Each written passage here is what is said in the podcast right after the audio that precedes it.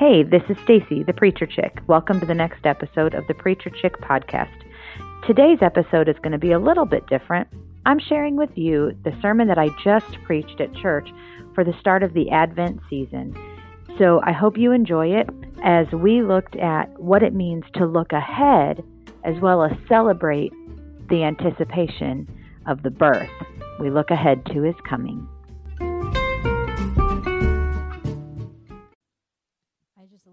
This time of year and the anticipation and the expectation that we celebrate with our coming Savior. And, and it's, it's such a dichotomy of this anticipation. Um, there's an article written by a man named Justin Holcomb for Christianity Today, and it was called What is Advent? And in it, he quotes the Catechism of the Roman Catholic Church, and it says, When the church celebrates the liturgy of Advent each year, she makes present this ancient expectancy of the Messiah. For by sharing in the long preparation for the Savior's first coming, the faithful renew their ardent desire for, the sa- uh, for his second coming. And by celebrating the precursor's birth and martyrdom, the church unites herself to his desire that he must increase and I must decrease.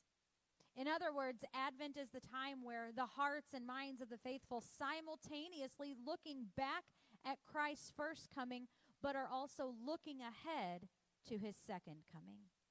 And as much as I love this season, I, I it's true for me that the older I get, the, the the more difficult it becomes for me to only see the birth and not look forward to his death and resurrection and not look forward to his second coming. Because if his birth was where the the miraculous part of it stopped, then it would have just been another baby being born. But because of Christmas and because of the death and the resurrection of Jesus, we have this hope that he is coming again. We have this hope that um, this baby who came in the most humble of ways um, died and paid my life's ransom.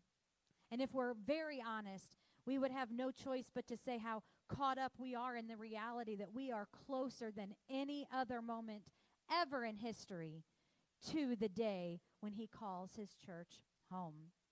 In Mark chapter 13, verses 24 to 37, we see, um, it says, But in those days, after that tribulation, the sun will be darkened, and the moon will not shed its light. The stars will be falling from the sky, and the powers in the heavens will be shaken. Then they will see the Son of Man coming in clouds with great power and glory. He will send out the angels and gather his elect from the four winds, from the ends of the earth to the heavens. I decided as I was preparing this that I'm just going to start looking through scripture for all the references of the four winds. Because every time you read them, there is something powerful and mighty that's happening. And here he says, He will send out the angels and gather his elect from the four winds, from the ends of the earth to the ends of heaven. Learn this lesson in verse 28 from the fig tree. As soon as its branch becomes tender and sprouts leaves, you know that summer is near. In the same way, when you see these things happening, recognize that He is near at the door. I, I hope that excites you. Verse 30 Truly I tell you, this generation will certainly not pass away until all these things take place. Heaven and earth will pass away, but my words will never pass away. Now, concerning that day or hour, no one knows. Everybody say, no one.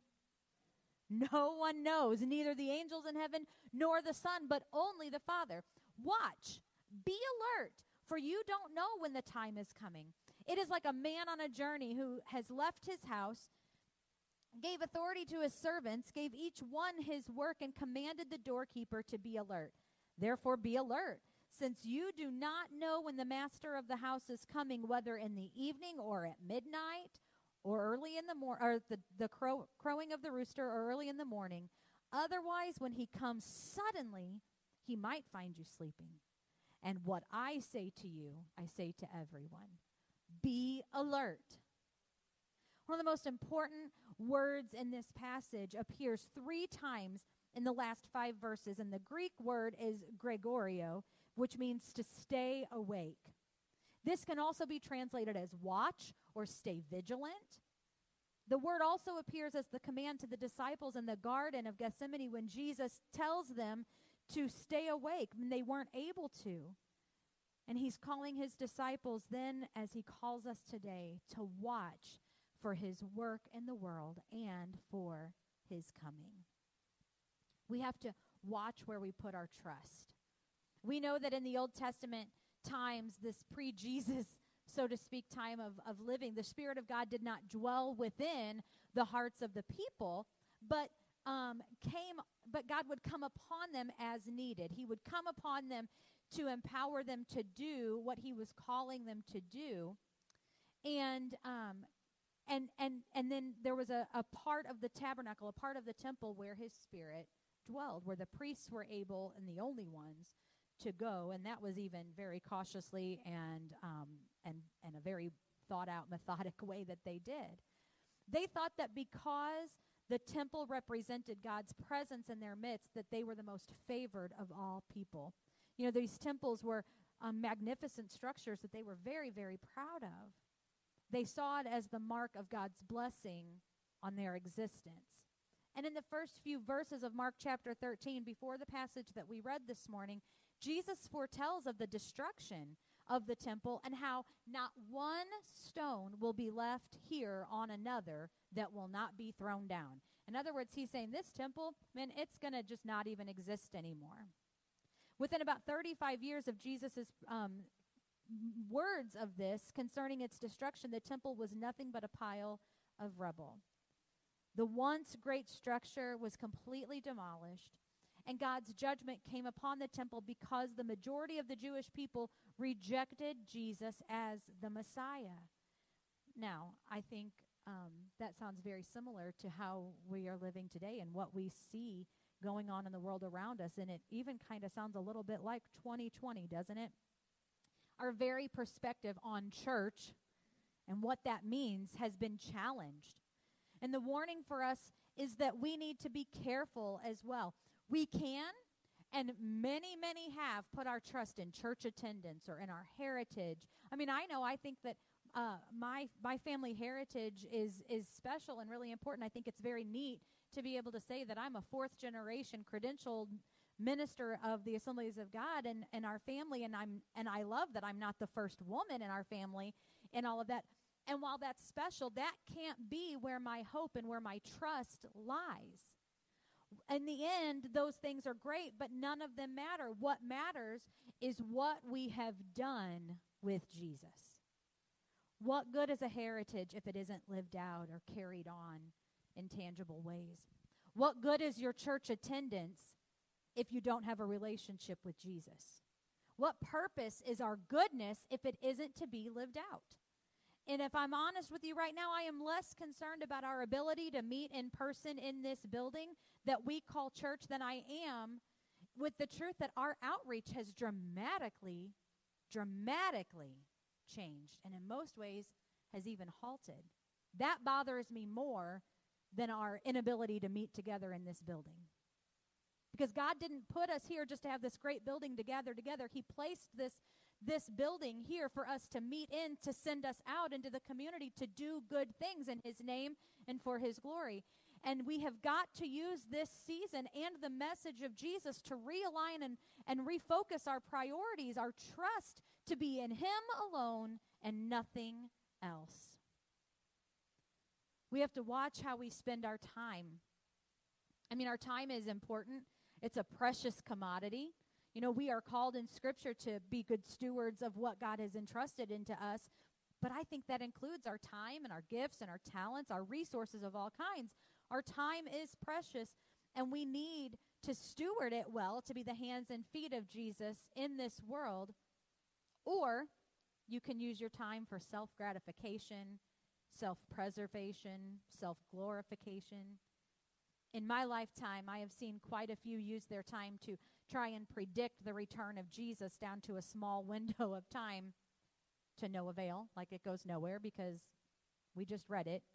Um, Jesus himself said that he doesn't even know the day or the hour. So, what in the world makes any human being ever in the history of the world think that they somehow have the corner on that information. Jesus doesn't know. Why would you know? And why are we spending time trying to figure it out?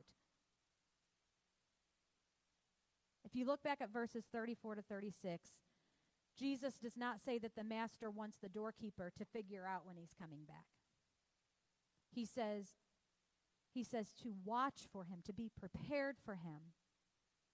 In Matthew 24, verses 45 to 46, he says, Who then is a faithful and wise servant whom his master has put in charge of his household to give them food at the proper time? Blessed is that servant whom the master finds doing his job when he comes.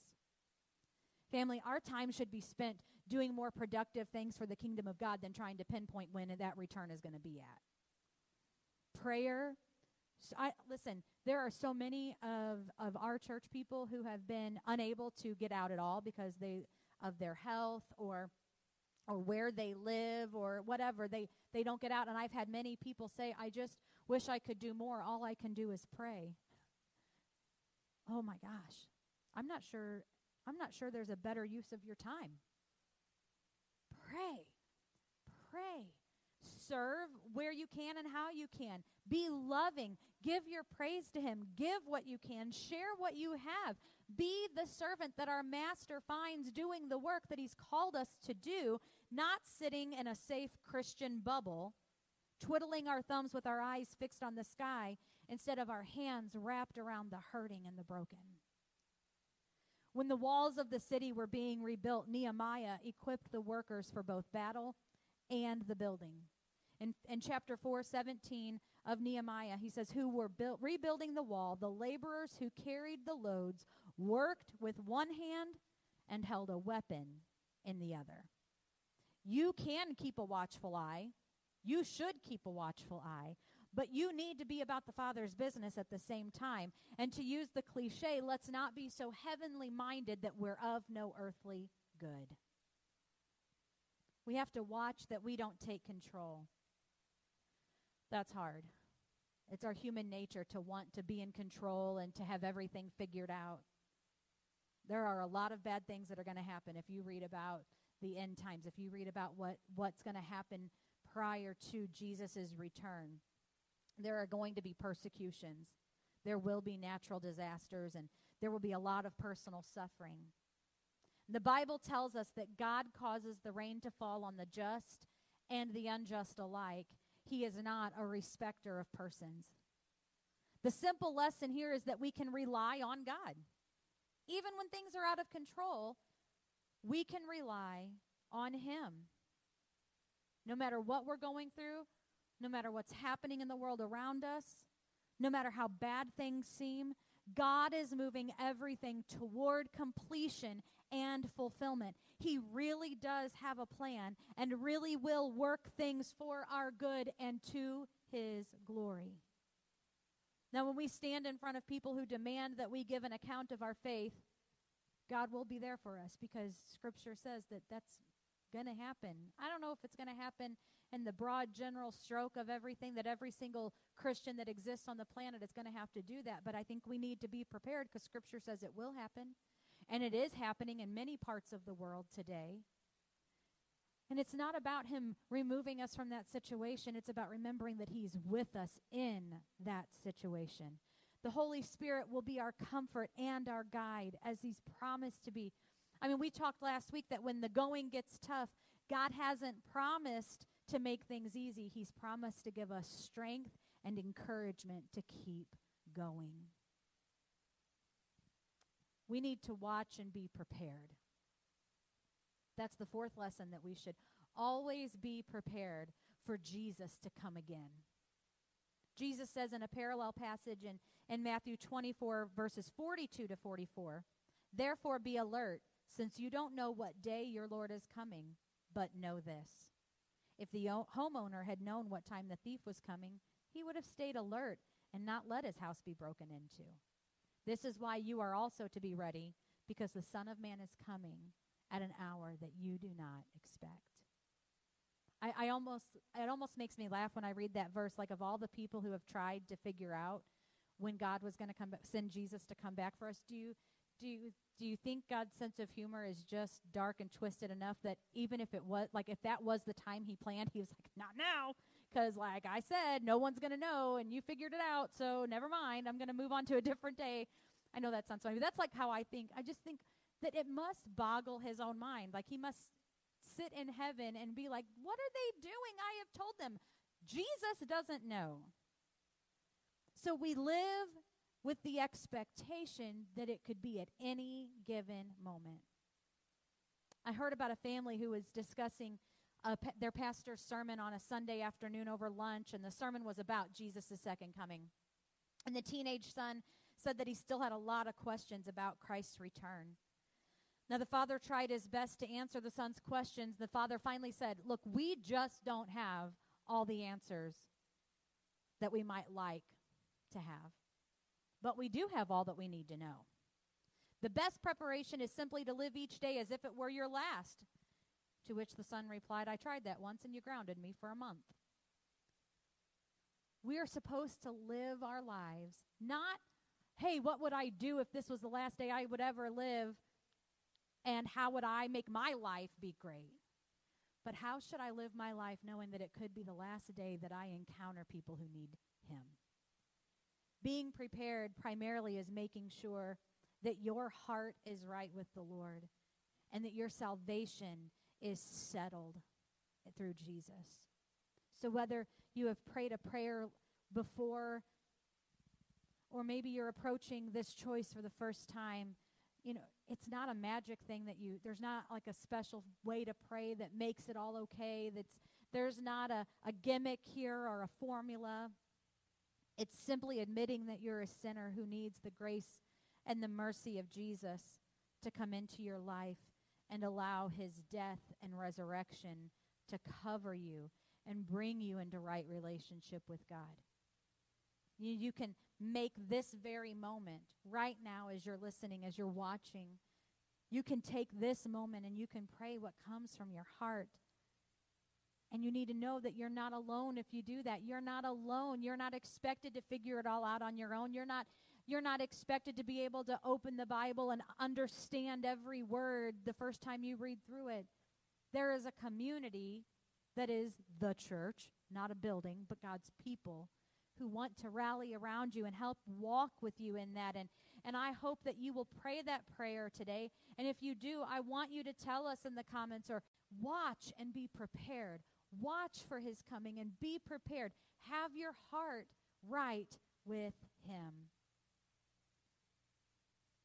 As I mentioned at the beginning of the service, when we talked about Advent, we are living in the in between. We are living in this moment. And what does that mean for us? What does that mean for us who are awaiting the arrival of Jesus as a baby? We need the same word that Jesus gave his disciples stay awake. We need to stay awake in two areas. The first is in the things that surround us in this world and in the things that lie within our hearts. Because there will be powers in heaven, Scripture says, um, that tremble. I mean, it's Scripture tells us that the stars will fall from the sky, the moon will stop shining. That's like almost unfathomable to imagine. I can't even picture it in my head. These things, that there will be things that happen in our own lives that we need to pay attention to. And Jesus wants us to watch in both of these places for his great and his glorious coming, knowing that even though our foundations inside or outside ourselves, may shake, he comes to make his blessings known. And I heard a song in the last couple of weeks that is just beautiful.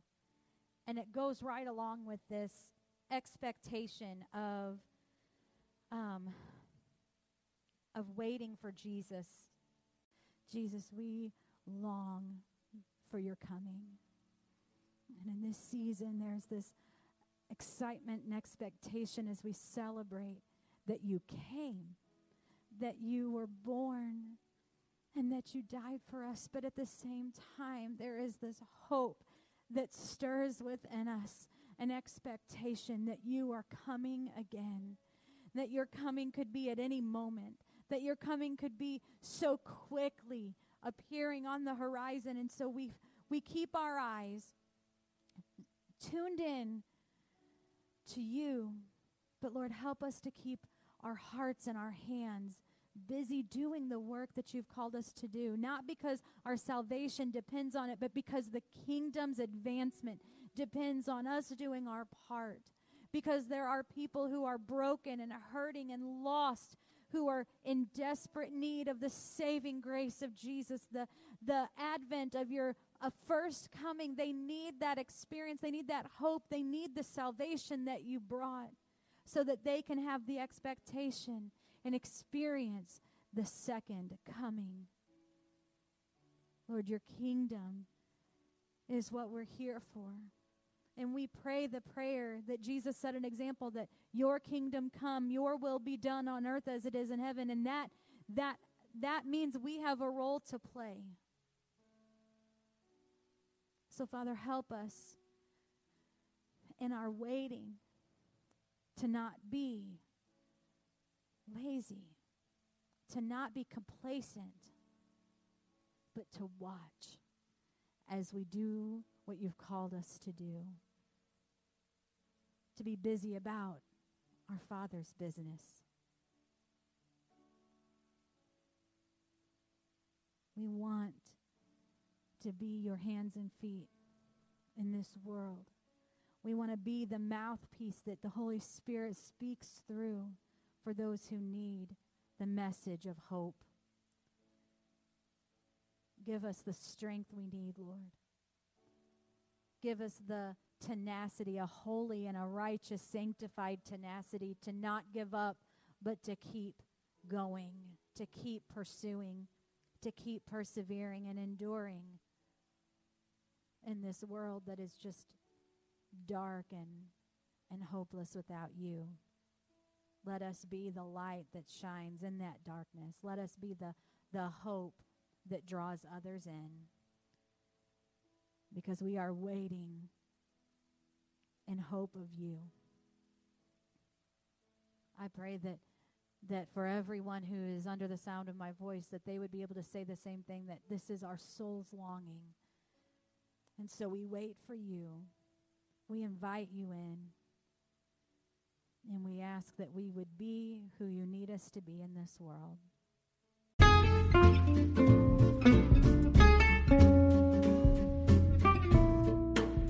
Advent has become such a special season in my life. There's just something about the anticipation and the expectation of Jesus' arrival. I hope that that word spoke to you.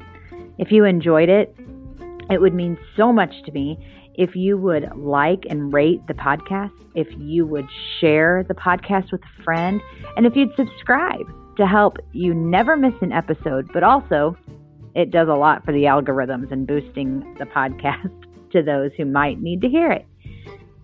I hope you enjoyed it, and we'll talk again next time.